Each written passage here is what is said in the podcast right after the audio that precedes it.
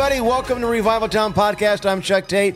That is Andy King. How you doing, mate? I'm doing great, mate. Good to be back in the Dream Center studio. Yeah, is that? Uh, You know, uh, thought we would from do Rock it. Church to Dream Center, Dream Center to Rock Church. you Hey, know? we keep it. We keep it on everyone's toes. Yeah, they you- don't know you- where. It keeps me on my toes. I was at Rock Church today, getting set up, and then he texted me like, "Okay, uh, you coming, mate?" I'm like, "You know what? I'll be right there." well, I'm glad you came because it would have been me on my own here, Oh. and you would have been there, and we'd have been zooming together. But uh, Man, well, and we have a good one today. oh man, It's it's and it's really the perfect interview for Revival Town. yeah, yeah. right? Which we'll get to in a little bit. Yeah, we'll get to it in a little bit. Speaking of Revival Town, you were in L.A. driving cross country to L.A. I was supposed to be with you. Oh, there's- I'm still upset about this. There's a funny story with this. Okay, so you know me, like I am not um, A the road road, trip trip, guy. No, no, no. Like, okay, I've driven to Boston, which was a long way, and I've driven to Florida, and you know, sh- you know, we got up Chicago back and forth in one day. Which for those in in England's like you went three hours and then three hours back in one day. Like uh, they they look at me crazy. Like that's a weekend trip.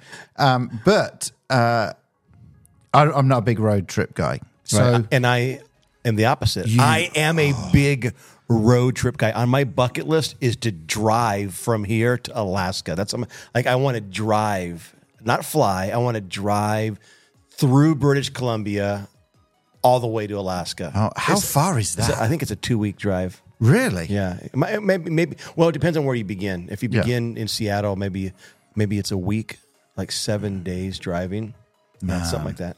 So what, what what happened was my son, who was out in California, um, he was wor- at work, and someone sideswiped his car while he was in work.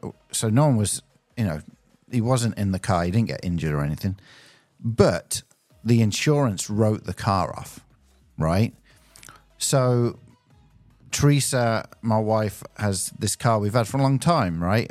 Paid off, like it's a Toyota Venza 20, 2010, like 100,000 miles. So still got, a, for a Toyota, there's a lot of legs left in it. Yeah, yeah. Plus, it's a Toyota. Toyota, yeah. And so I said to um, to my son, listen, why don't you give me the two thousand dollars they're giving you from from the you know insurance because that's all they were giving him, and then we'll give you this car, and then Teresa will go and get a I mean, smaller car. and that's her. a great deal. Yeah, yeah. And they were like, oh, yeah, let's, okay. So I said, can you come and get it? And he's like, wow, I got work. He's playing for Mosaic. And so they've got their conference coming up. And he's like, I haven't, I haven't got time to come and get it. So this is what I did. I turned, I texted you and was like, hey, if we did this, would you be up for it? And you were like, oh, yeah, yeah, that Man, sounds I great. am in. You were all in. the way in. All the way like, in. We're leaving tonight. Yeah, all the way in until I asked you, when do you want to go? Boo. I'm still bummed about this. Oh, you so know? but here's here's the funny story. So our good friend Mark Tipple, my English friend from Chicago area, he's done this trip twice, and his son lives near LA as well. So I reach out to him like, Mark, I need you, and this is how I pitched it. I said, I need you to be my backup boy.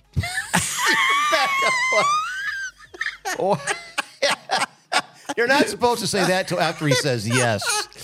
and so so he he said, "Well, let me get back to you," and he was able to do it, and um and so backup boy to Burbank helped me out. Backup boy to Burbank.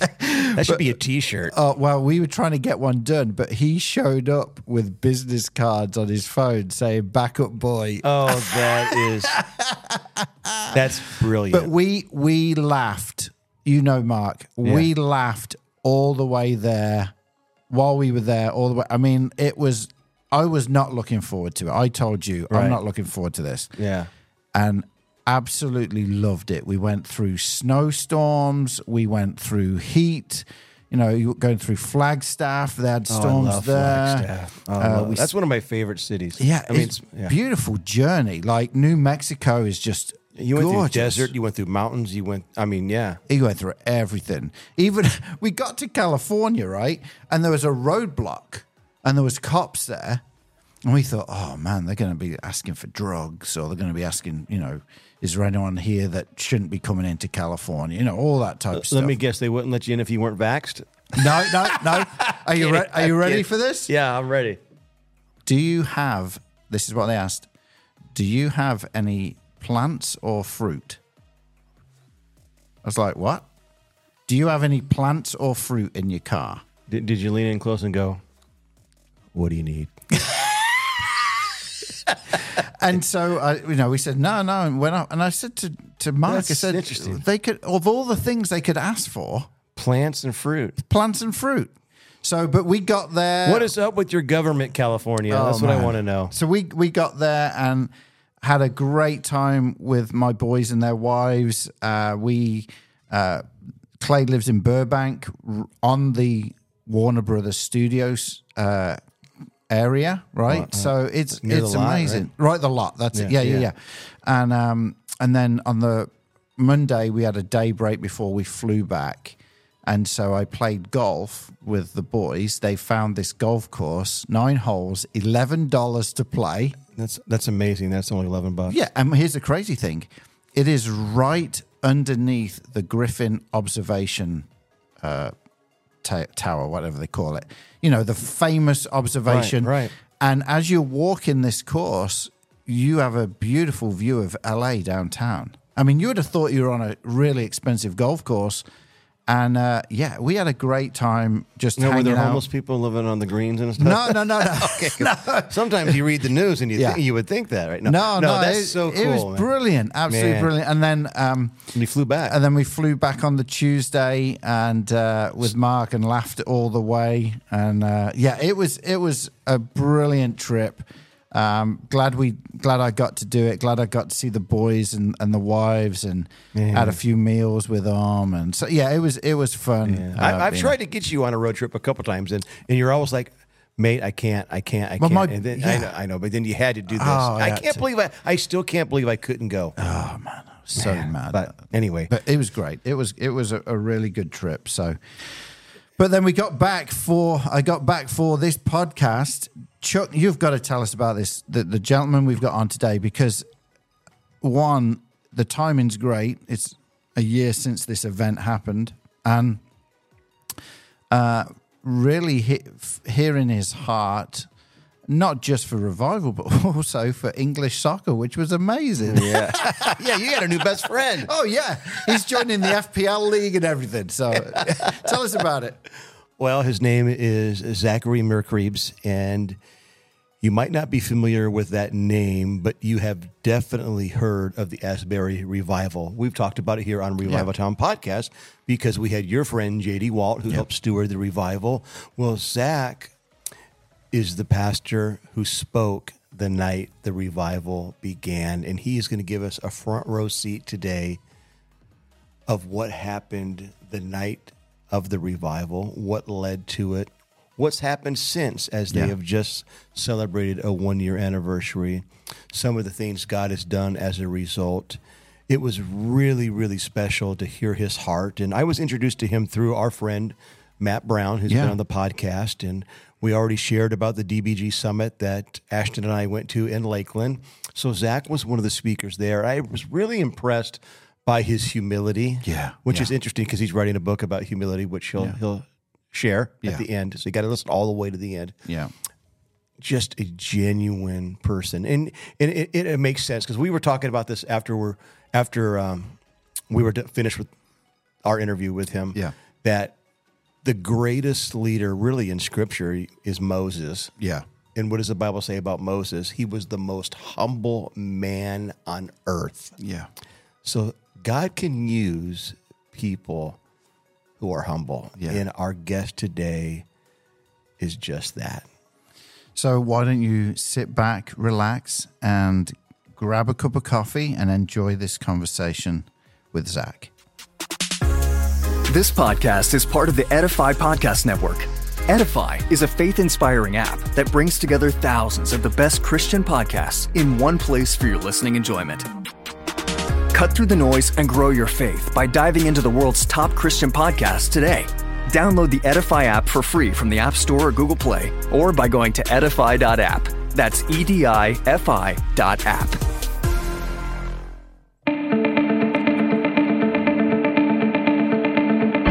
Hey everyone, it's time for another conversation on Revival Town Podcast. Our guest today is the pastor in residence at Asbury University, and we're here to talk to him right now about the revival as they've just celebrated the one year anniversary. I can't wait to hear more from Zach. Zach, welcome to Revival Town. You know, we, you have had a crazy week um, because it's Yeah. just hit the one year anniversary of what took place in, at Asbury last year, and uh, so hey, we, we we know. And then you also told us earlier you've just finished writing a book this morning. So I mean, Yeah. you, you've had a crazy week. Yeah, who knows what will come out of my mouth? hopefully, it'll be appropriate. a Well, little bit spiritual, hopefully. Oh man, we're honored to, to have you, Zach. And of course, I had the opportunity, oh, the, the honor to to meet you in person a few months ago Yes. in Lakeland, Florida, at an event called DBG Summit, hosted by our friend, mutual friend Matt Brown. So grateful for him Yes. and for his willingness to bring you. I was really ministered to by being there. My 15 year old son, who's now 16. Actually, he was 16 then too. He, but um, it was it was special to have him with me. And then in the session that you got up and and shared, there was a time of prayer and consecration. We got on our knees. Of course, we also did some worship with our our mutual friend Stephen McWhorter, who's been on Revival Town, and Matt's been on as well. And um, so it's really special to to have you here. So again, thank you so much. Yeah, humbled. Humbled. Well, why don't we begin by having you just share your story before we get into the revival? Who is Zach Meerkreebs? What's your journey of faith, and how did you end up at Asbury? Yeah. So, like most people on your guys' podcast, probably, I grew up uh, uh, Orthodox Jew. So, uh, Wow. and uh, and he's like, "What?" yeah. uh, Mazel tov. Uh, but uh, I grew up Jewish and knew nothing about Jesus, knew nothing about revival, um, and just grew up in a religious home. Uh, and though it was religious, and I was pursuing my bar mitzvah, and and thought, you know, maybe I'll be a rabbi because my life was so broken. We lived in a broken home uh, my concept was like, I'll just nail my bar mitzvah and then be a rabbi, and that will fix all my junk. You know. Yeah. Well, I was, I was bar mitzvahed, and nothing was fixed. I had an awesome party, uh, but but my soul was still heartbroken. In fact, probably more heartbroken. Um, so how I say it is kind of like the first thirteen years was like this cocktail of brokenness and religion and then the next few years was uh, just of cocktails, pretty much. uh, so even at like a young age, just got into drugs and drinking and fooling around and and uh, and really pushed away from my faith altogether. And uh, but the only healthy thing in my life was soccer. Okay. Yeah. Now, now we're talking. Hey. Now we're talking. Yeah, All right. Okay. football. Football. What's right. What's your right. team, Andy? What's What- your team? Manchester United. Okay. Is that all right? I, I don't like the look of, on your All right. face. We'll see you guys later. Thanks, guys. Uh, okay, who is your team? I'm a Liverpool fan. Oh man. Yeah, we may have to cancel So, this. so my brother-in-law is Oh, a huge Liverpool fan. He's um, uh, he's Chinese. He's from Indonesia, and he is like Andy, a soccer fanatic. But he's Yeah. all about. I'm a huge I'm a huge soccer fan, football fan. I actually am going to be in London in a couple weeks and get to go to my first game in person. oh, who Wow. you, who you and I think, who you seeing? bro, City versus Liverpool at Anfield. Oh, Oh. man, that is a that is I'm a gonna game. I'm gonna cry the whole time. Oh, that that will be snotty amazing. Cry. Yeah, yeah. Yeah, we and then, can. again, and then I'm gonna see QPR Wow. just because Yeah, so you're going to get a couple of it's like a games cheap in. ticket. Yeah, yeah, Yeah, yeah. Brilliant, brilliant. That's kind of my life: eating, sleeping, podcasts on revival, and soccer. wow, that hey, that's it sounds, across So bear. soccer is It's across connected to revival. I'm, Yeah. I'm kind of kind of feeling this. sounds like the Trinity right there. Yeah, yeah. the quadruple. yeah. Uh, Oh, Oh, that's great. but back to uh, soccer. I always go back to soccer. Uh, you and Andy are going to be best friends. Oh yeah, Yes. yeah, can't wait to come and hang out. yeah. Um, so soccer was hel- the only healthy thing in my life, and my mom was working a couple jobs. My dad had gotten in trouble and and, and left my life, and all these like amazing families from my my team would help me get to dinner or get to practice or Mhm. make sure I was doing homework, and I was bright enough to realize that all of them worked at, at Christian organizations. And, you know, one of the, the guy's dads was in charge of a ministry called Navigators. Uh, another one worked at the Christian Mission Alliance. Another one worked at Focus on the Family. A couple worked at Compassion. Some of them were missionaries on furlough. Um, and I didn't go to a Christian school. It just happened to be, I was in Colorado Springs, which is kind of like Christian Mecca. So, uh, so I started paying attention and really like some people meet Jesus through like preaching, like our friend Matt Brown, who can preach the gospel like crazy. Or I, I really let, was led to the Lord by like really good dads Mm, and families wow. who just had like a Christian witness that stirred up curiosity. That then I found myself, I was invited to a, what I thought was a party. A senior on the soccer team invited me to this thing in his basement, and I just thought we were going to smoke weed, and and it turned out to be Fellowship of Christian Athletes. Wow. a little different, Yeah.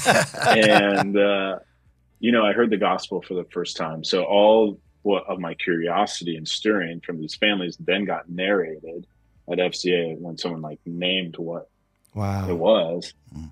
and I was mess. I wept like snotty cry, wept, and then I felt like I kind of came to my senses, and I was like, "Oh no, Mm. they've tricked me."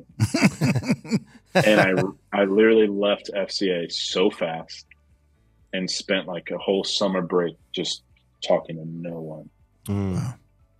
And that summer break, the Holy Spirit was just mess was just talk like I just couldn't get away from it, you know, like Yeah. and I asked the guy to grab Starbucks at the end of summer break and he was a believer. And he shared the gospel to me clear as day gave me a bible and i just devoured that bible for about a year in secrecy.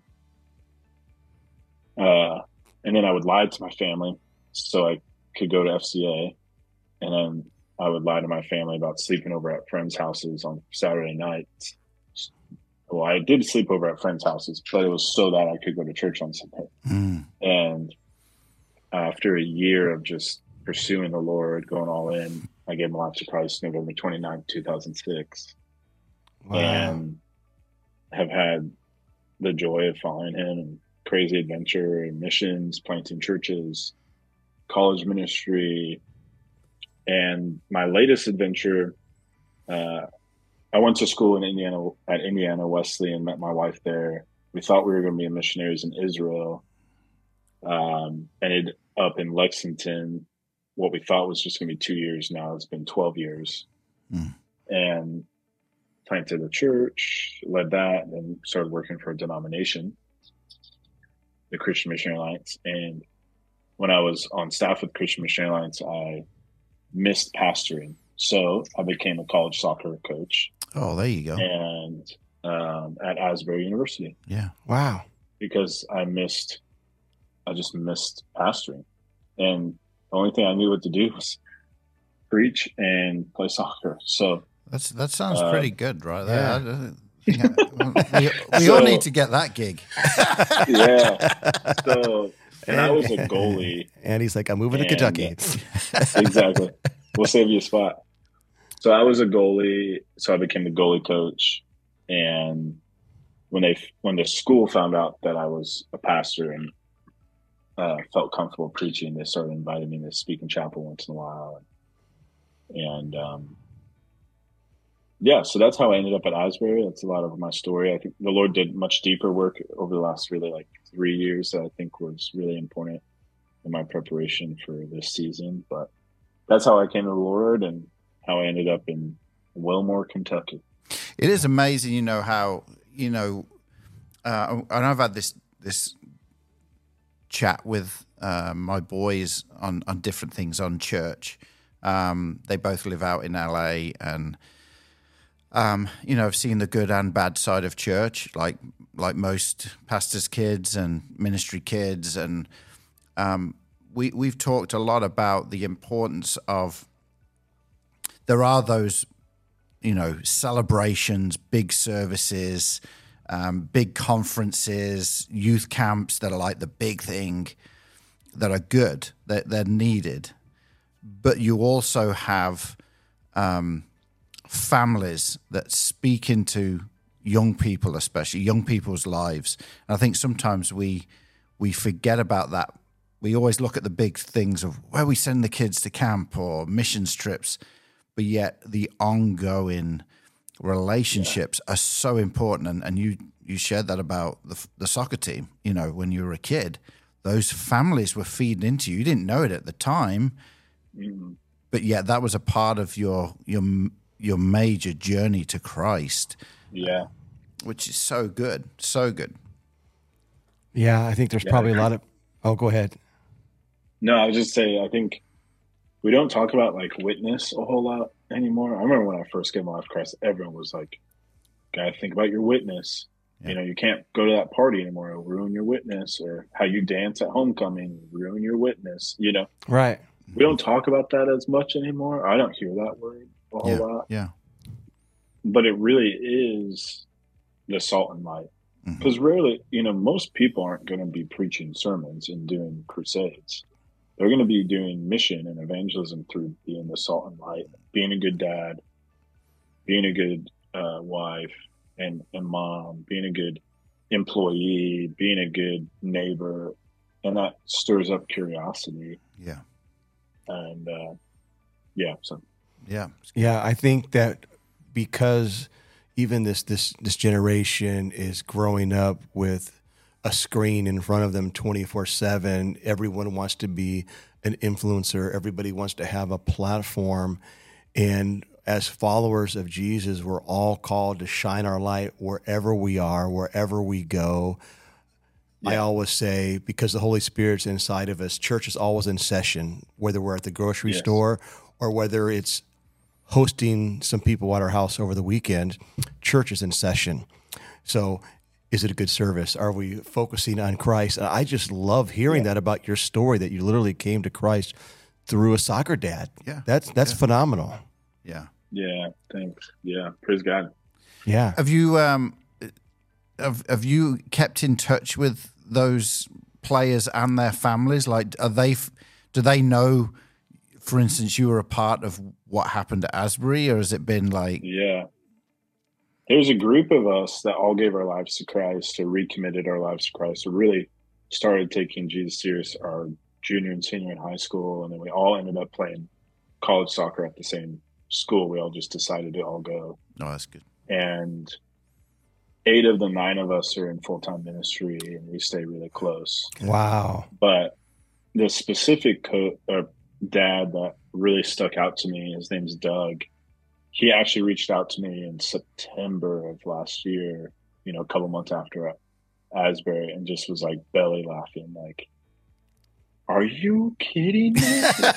like, because he he got me out of so much trouble. The amount of oh, drugs wow. he found, the amount of times he like just took it to the chin so my mom didn't have to, and uh, he lives near Denver now. And he's like, "What? What? Are you kidding?" It was just awesome.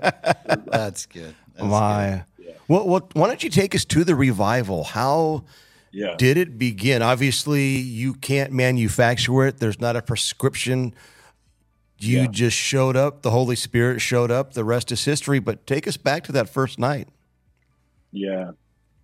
Well, you know, if we're just speaking of like February 8th to February 23rd, these 16 days, um, I had I had preached in chapel the week before, and I knew I was preaching later, uh, you know, the week later, February 8th, and I knew um, I had been assigned Romans 12, uh, and I know I had the rest of Romans 12, which was 9 through 21, which it starts with "Let your love be authentic." Mm. or without hypocrisy. And then it goes out to like 30 statements on how you need to do that. And at chapel, you got 20 minutes to preach. So it's like, whoa, how am I going to do that? And what was funny was I was doing a ministry, a ministry event the day before and thought I was going to like get home at a decent time, but God really moved at this event. So I was there till like three in the morning. So I did not get as much sermon prep done as I had hoped. and but as I was getting into Romans that night and early in the morning, I really felt like the Lord was like, tell them that it's impossible to love without hypocrisy. I was like, well, that's not like totally helpful. And uh, he was like, well, I'll tell you the rest of the sermon when you're on stage. and uh, so we went there. and We talked about authentic love. Um, well, first the the gospel choir led, which God had been doing a lot with the gospel choir at Asbury University, which is a predominantly white school.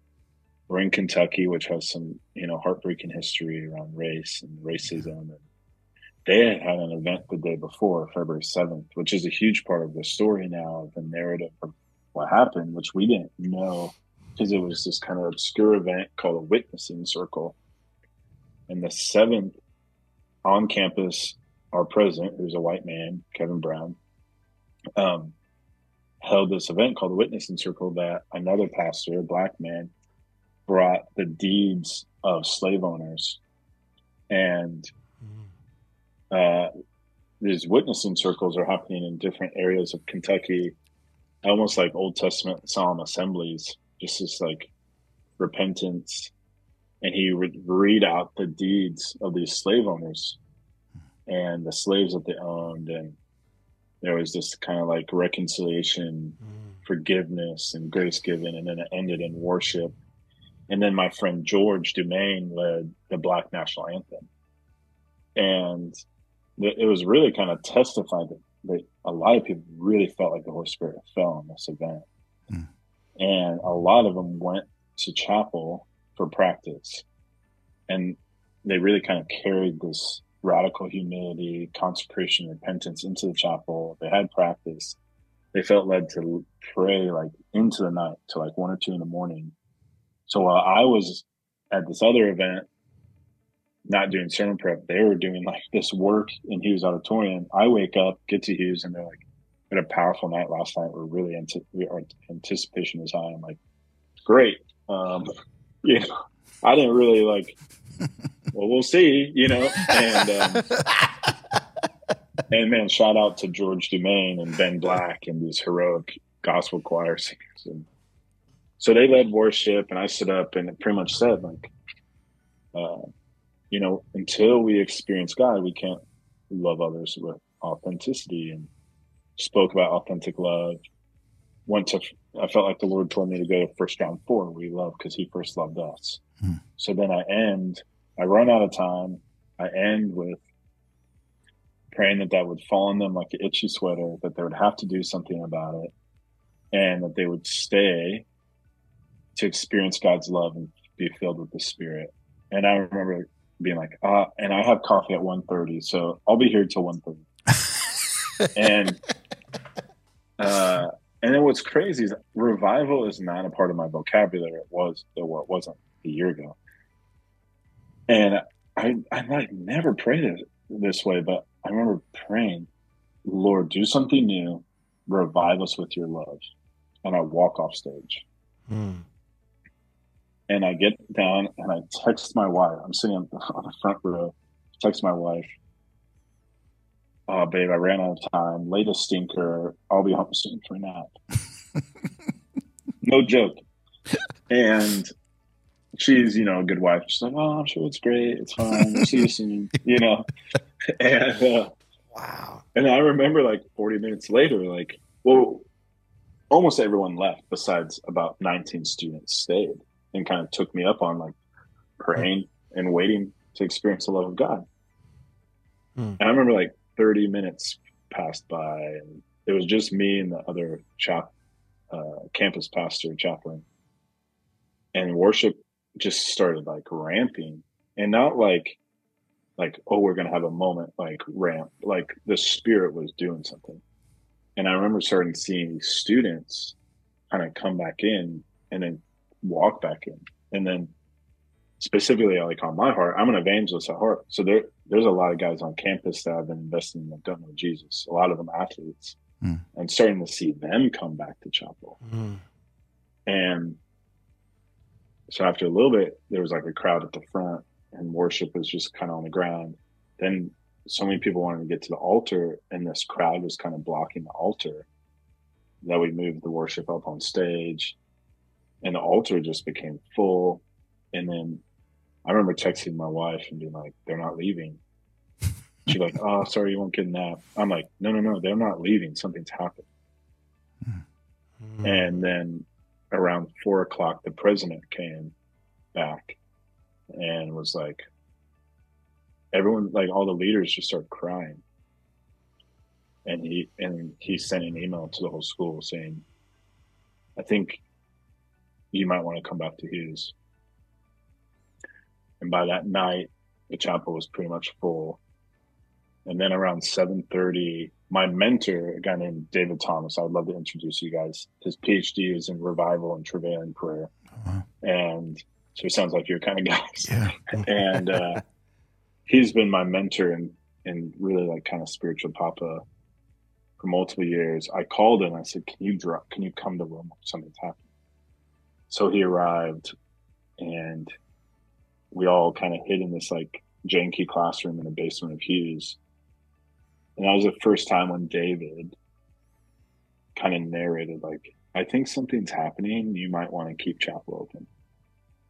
And I think that was the first time, like, the president, the vice president of student life, the chaplain, David, and I were like, something like it wasn't just like a great worship set, and it definitely wasn't good preaching. It was like the Holy Spirit had arrived. Yeah. And as soon as we went upstairs and announced, people went grabbed mattresses from their dorms, put them in the in the like the hallways and in the aisles. The altar had sleeping bags. There was hammocks. There was, and we're close to University of Kentucky, which is a big state school.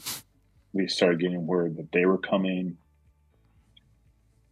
I was getting texts from other schools saying, "We heard what's happening. We're we're sending students."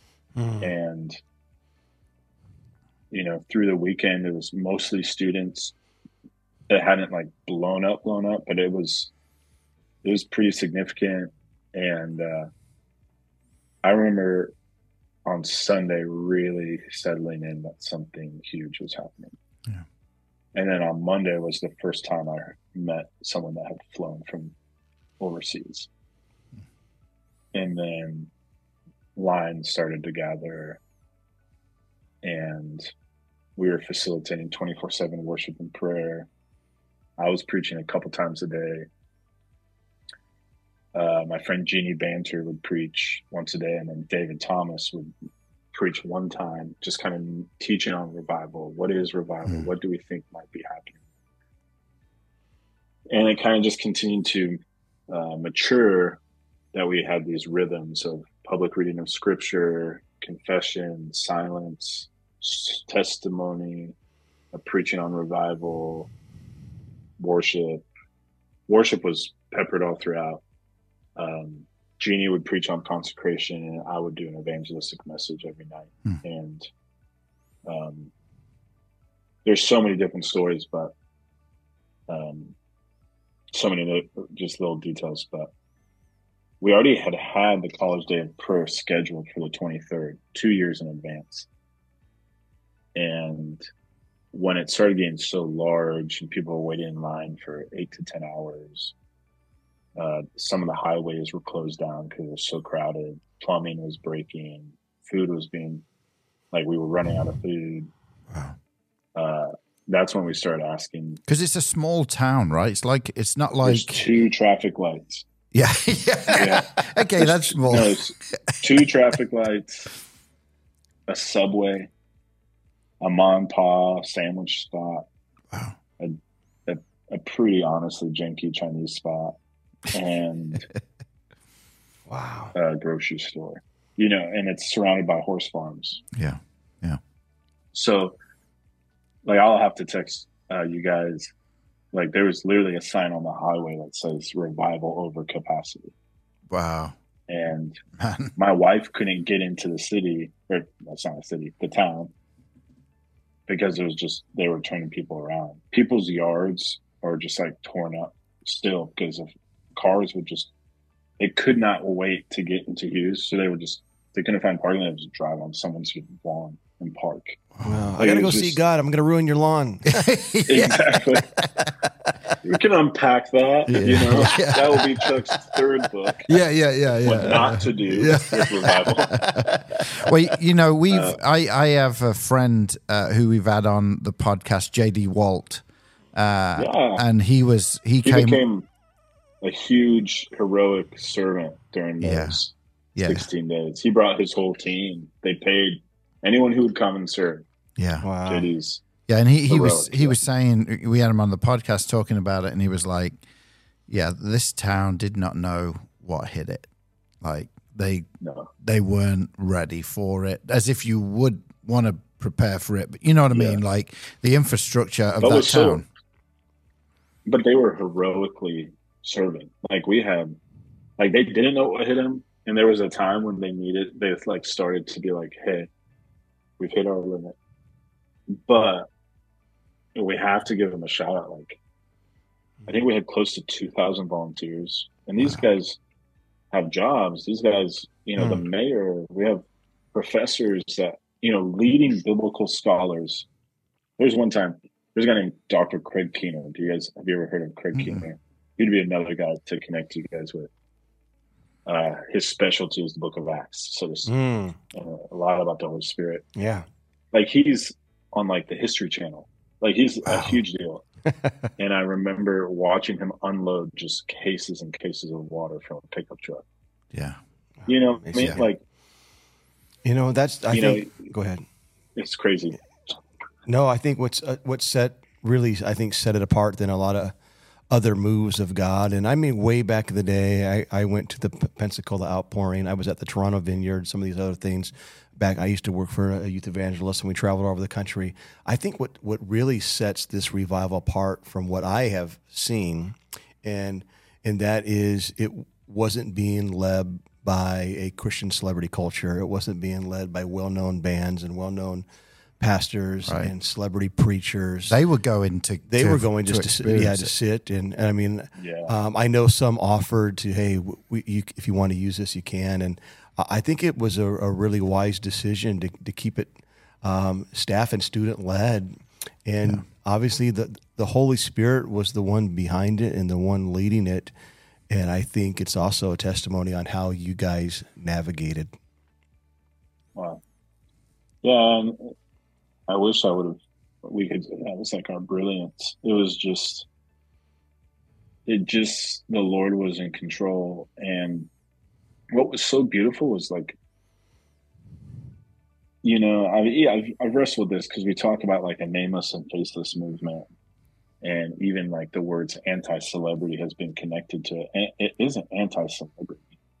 Like, if you were a celebrity, you were welcome there Right, right, Right. it just Right. it just didn't it actually was handling celebrities the way how celebrities should be handled like human beings Yes. who are extraordinarily good singers or preachers or writers Right.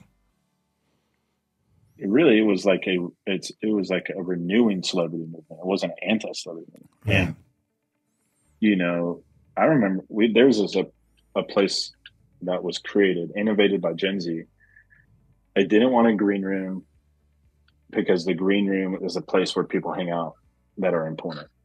So they got rid of the green room and they made this place called the consecration room. Mm. Have you guys heard about this? Mm. You know what? I, I think maybe uh, either JD mentioned it or maybe yeah, maybe yeah. Matt Brown did. I don't remember, but yeah, I think I have heard something. Go, but go ahead. I, this is fascinating. So like people were, you know, you if you people have said like Hughes was just like this oven of holiness and intensity, but not intensity like loud, crazy, but just this like it was thick, you know.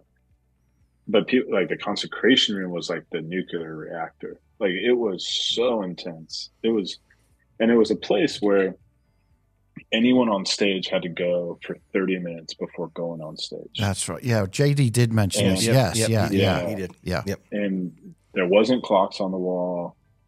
There, it was made for you to go and not be concerned about anything besides getting right with God, being a set apart, consecrated vessel.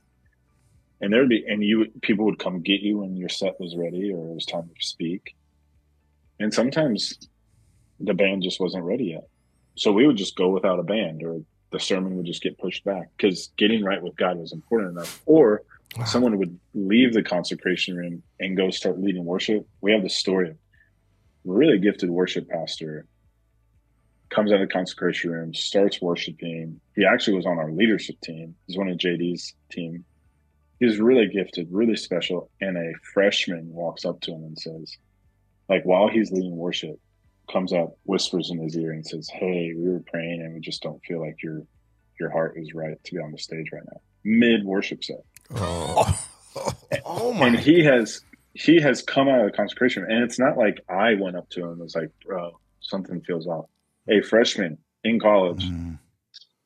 And you know, shout out to this guy. He was like, okay, puts his guitar down, walks off stage, talks to the Lord, and he says, You're spot on. I'll go back to the consecration.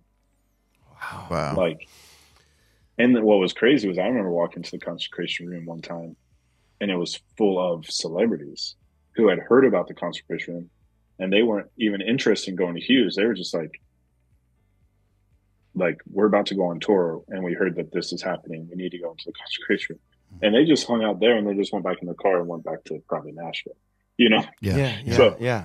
Um, but there's so many stories like that. Wow. And um, so, man, shout out for celebrities. Shout out for the platforms right. they have. I think sure. we just, the Lord was just probably handling celebrities the way that celebrities probably would like to be handled yeah. as children of God and not yeah. as rock stars. Yeah. Yes. Good. Man. Well, we're we're a year from when this happened, um, and, and you know a lot of people um, always look for okay, was it just a, a great two weeks, three weeks, or did something happen that is even affecting you to this day and the, the people that were there? Can you, could just give a bit of a yeah. an overview of how things are now? Yeah.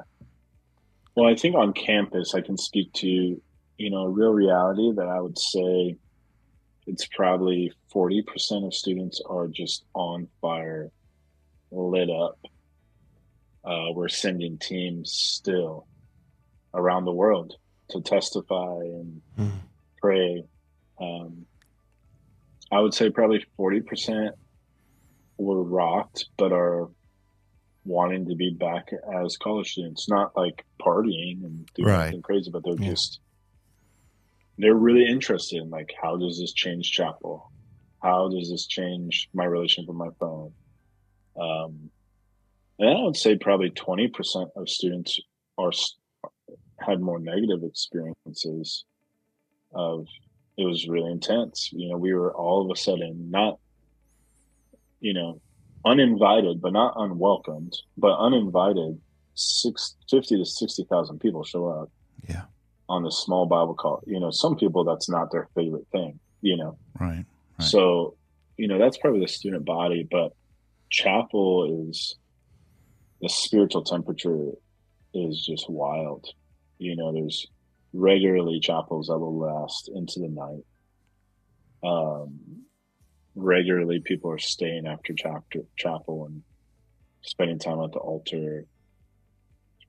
Um, there's these retreats that we try to have every freshman and sophomore go on called Set Apart, and those have been weeks along, you know, away that you're seeing people make crazy steps towards holiness and we're seeing more first time decisions for Jesus or recommit uh, recommitments on Asbury's campus than ever before. Um, baptisms in the school pool and the ponds like never before. Mm. And that's just on Asbury's campus. You know, we've seen similar outpourings, not of 16 days, but similar outpourings on around 30 other campuses. Um, I've had the honor of traveling around the world and we're seeing similar levels of hunger and encounter. Others have gone around the world and seen similar. Just feels like the spiritual temperature mm. is just rising. And uh, I just read an article about uh, a survey done among Gen Z post revival and how their interest in Jesus and hunger for spiritual growth has just spiked in the last year. Mm. And you know, have we have we seen revival? Have we seen an awakening? I don't know yet, but I don't, and I know that we need more. We need, we just made a dent, you know, in the yeah. need for the church, but I definitely think we got, God got their attention. Yeah. And yeah how I feel my role is, and I think maybe what Asbury's role is, is like Numbers 13. This has been a passage I've been meditating on. You know, there's 12 spies that was sent into the promised land, and 10 came back telling one story. Guys, it's hopeless. It's hard. I don't know. But two came back and said, It's hard, but God has said we're going to do it, and mm. it's our land. Mm. And the walls are tall, and the people are big, but the soil is fertile and the fruit is sweet. And I feel like what Asbury, the outpouring was, what my role is, is just to be one of the two spies of just like, hey, the walls are big. What we're going to have to tear down is substantial. And the people, the giants that we will fight, some being ourselves and our own egos and our own expectations, yeah, they're big, but the ground is fertile. Mm-hmm. And what we tasted is worth it. Yeah. Wow. And um, I think it's just the beginning. Yes. So I'm thankful. One year later, I'm thankful that God do it again. Yeah. Yeah. You know, thankful. Thank you, Jesus. But eclipse what you did.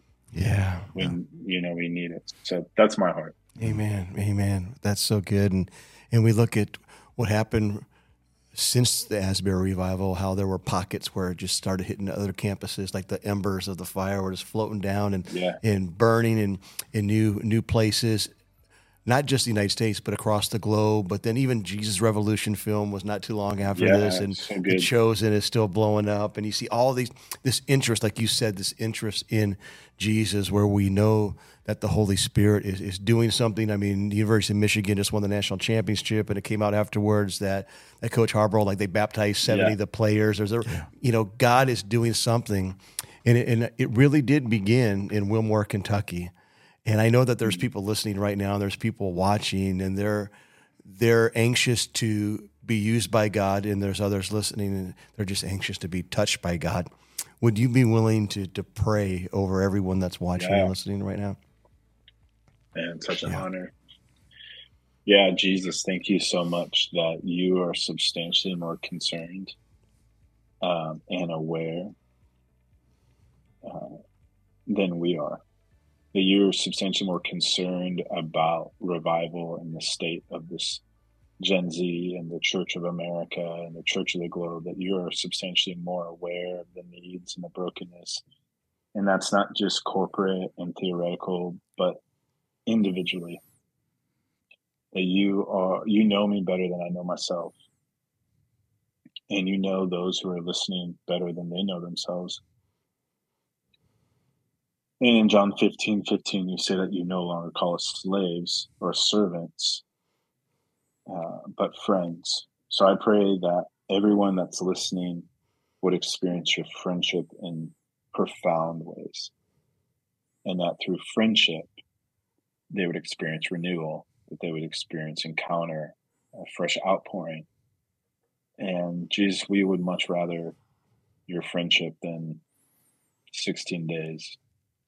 Uh, we're so much more grateful for the cross and our salvation and the fact that you call us friend than it was to be a part of Asbury. So, Jesus, would would you raise up um, friends of Jesus, and would they help facilitate and cheer on and contend for renewal and revival? Um, but would it be from a place of friendship? So, just I pray that anything that I said that wasn't encouraging for their formation or for the kingdom, and it was just myself or a sense of humor. Just I pray that that would be forgotten, that they would forgot forget my name, um, and maybe even soon uh, just forget Asbury, but just know that you're moving. Uh, but yeah, if anything is of you and would be fruitful for the kingdom and their formation, would it find fertile ground in their hearts? This your name. Amen. Amen. Amen. Well, thank, thank you, you, so much, Zach. That was um, great. Just you know, some for people that are listening, they see everything that was on the news and and the reports, but to hear it from someone that it was you know same as when JD came on just a week or two after it had, had all happened, um, really clears things up for people. You know, um, I think the yeah. big thing for me, just looking at the whole thing, was it the way it was uh, dealt with um, as far as it could have gone crazy. You know, we've seen revivals where man gets in the way and um, some go on for months longer than it should have, you know, things like that. I think for me, looking from the outside and just seeing everything happening the way it was handled, um, and obviously knowing JD and others that were down there, you knew it was going to be be handled well.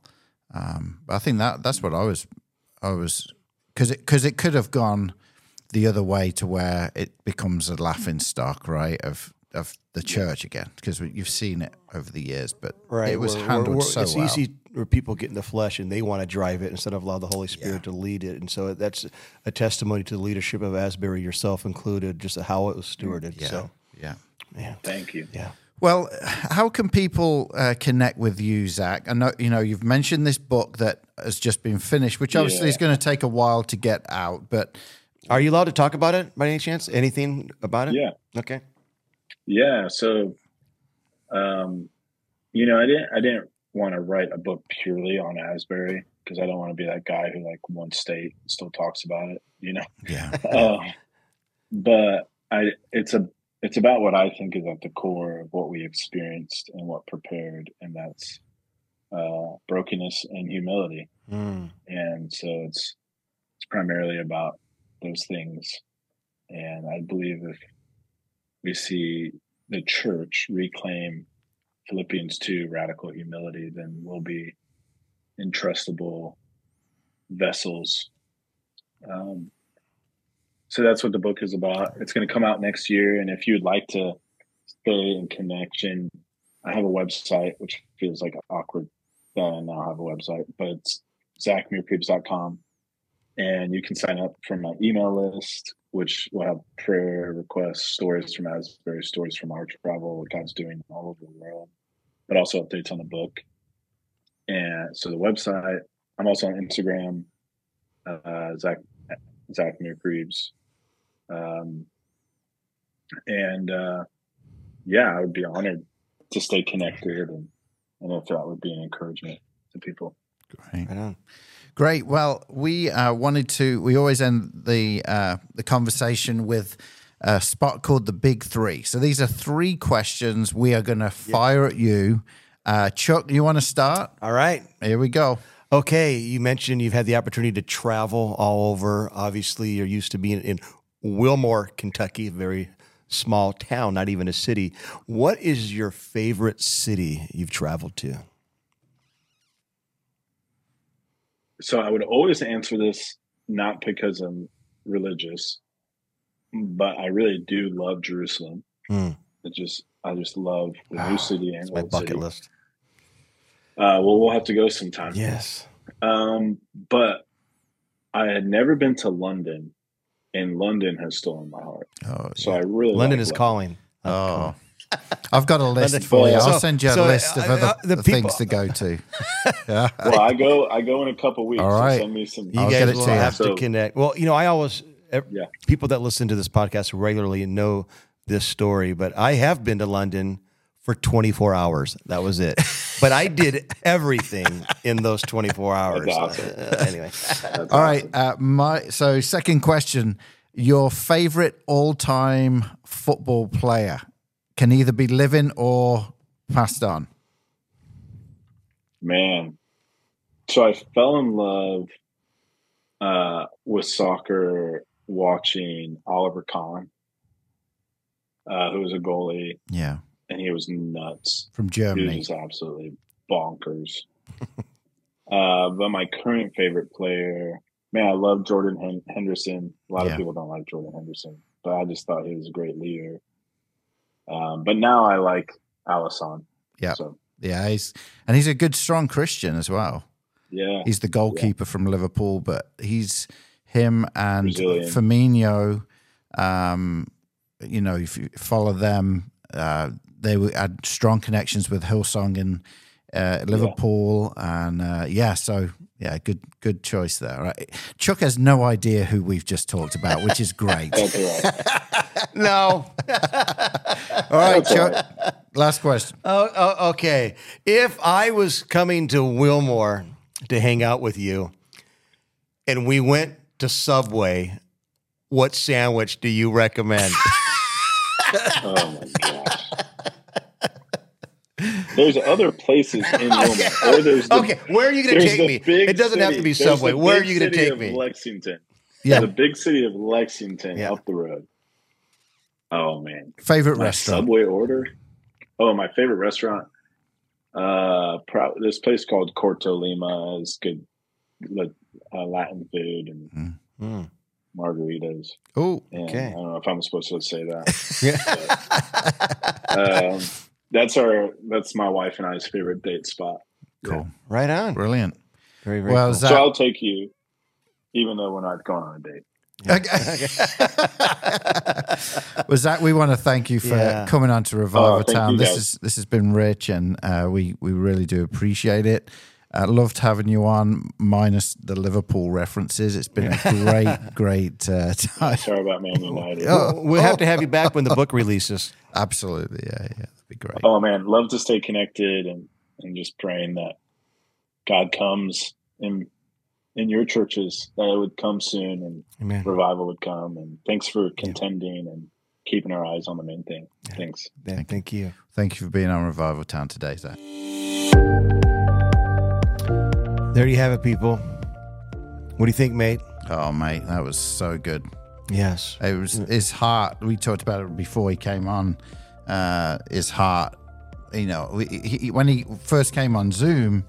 I mean, you're talking about someone who was part of a huge movement, right? Yeah, I mean, And- this this uh, you can trace. We could talk about Azusa Street, the Yeah. Jesus Revolution. People will talk about the Asbury revival. Yeah, and yet he has not jumped on the celebrity bandwagon. bandwagon. No. and uh, I, that's what I appreciated about him. And uh, Zach, thank you for coming on. We can't wait to have you back on when your book comes out. That's going to Yes. be great. Oh, and I know I'll great. be And, connecting in the meantime, you guys are going to begin talking soccer, Oh. and you're just going to push me to the side. Oh, oh, wow. Oh, let's see. Oh. Everyone, you you heard a bit of resentment there. Wow. I need to go to the consecration room. Yeah. that's good. That's, I, I'm still upset about the road trip. And, uh, no, okay. Yeah, God, oh man. here's my heart. Well, you know what's next, don't you? I do. All right, here we go. I am ready. I, I'm 04 this year. It's time to get with it. Today, the- are- today's the day. You are we're not- talking about revival. You are not going to get this one today. Oh, man. Okay. Um, how do I word this? And before you do, for first time listeners, this is a segment we call Tate and his mate, Yeah. where Andy King, who was from the UK, Yep. is going to give me a word that is known in the UK, in Yep. Britain, right? And or rhyming Cockney slang, Yeah. right? And I'm Tate, so I have to guess the meaning or the definition of the word. Yeah. So, um, trying to trying to. This is a great word, and I don't know if I don't know how to. Okay, here we go. Okay. Zach was just on today, right? Right? And he was talking about something which is known as a scouser. Stouser. Scouser, S C O U S E R, I do believe. Scouser. Scouser. Yeah. He was talking about something. He was talking about something. Um, I, I'll put it another way. The Beatles are Scousers. The Beatles are Scousers. Yeah. Yeah. I'm going to be O for everything again. Scousers. The Beatles are, he talked about something that was Scousers, Beatles. Um, uh, I'm going to say, how about Scousers are people from London? Oh, you were close, Oh, but not, you're about 200 miles away. oh, oh. Scousers are people from Liverpool. Oh, I should have said that. Liverpool. He's a Liverpool fan. Liverpool fan. Dang it. Yeah, so when he goes Back there, to the consecration room. Until the next podcast. so when he goes there, he'll be around a bunch of Scousers, and they're, Uh, yeah. they're called. That, that's They're the what Liverpool Liverpool people. Yeah, yeah. So, So liver peeps. Liverpool. The Liverpool peeps. The Liverpool peeps, not the liver peeps. liver peeps. Happy Easter, some liver peeps.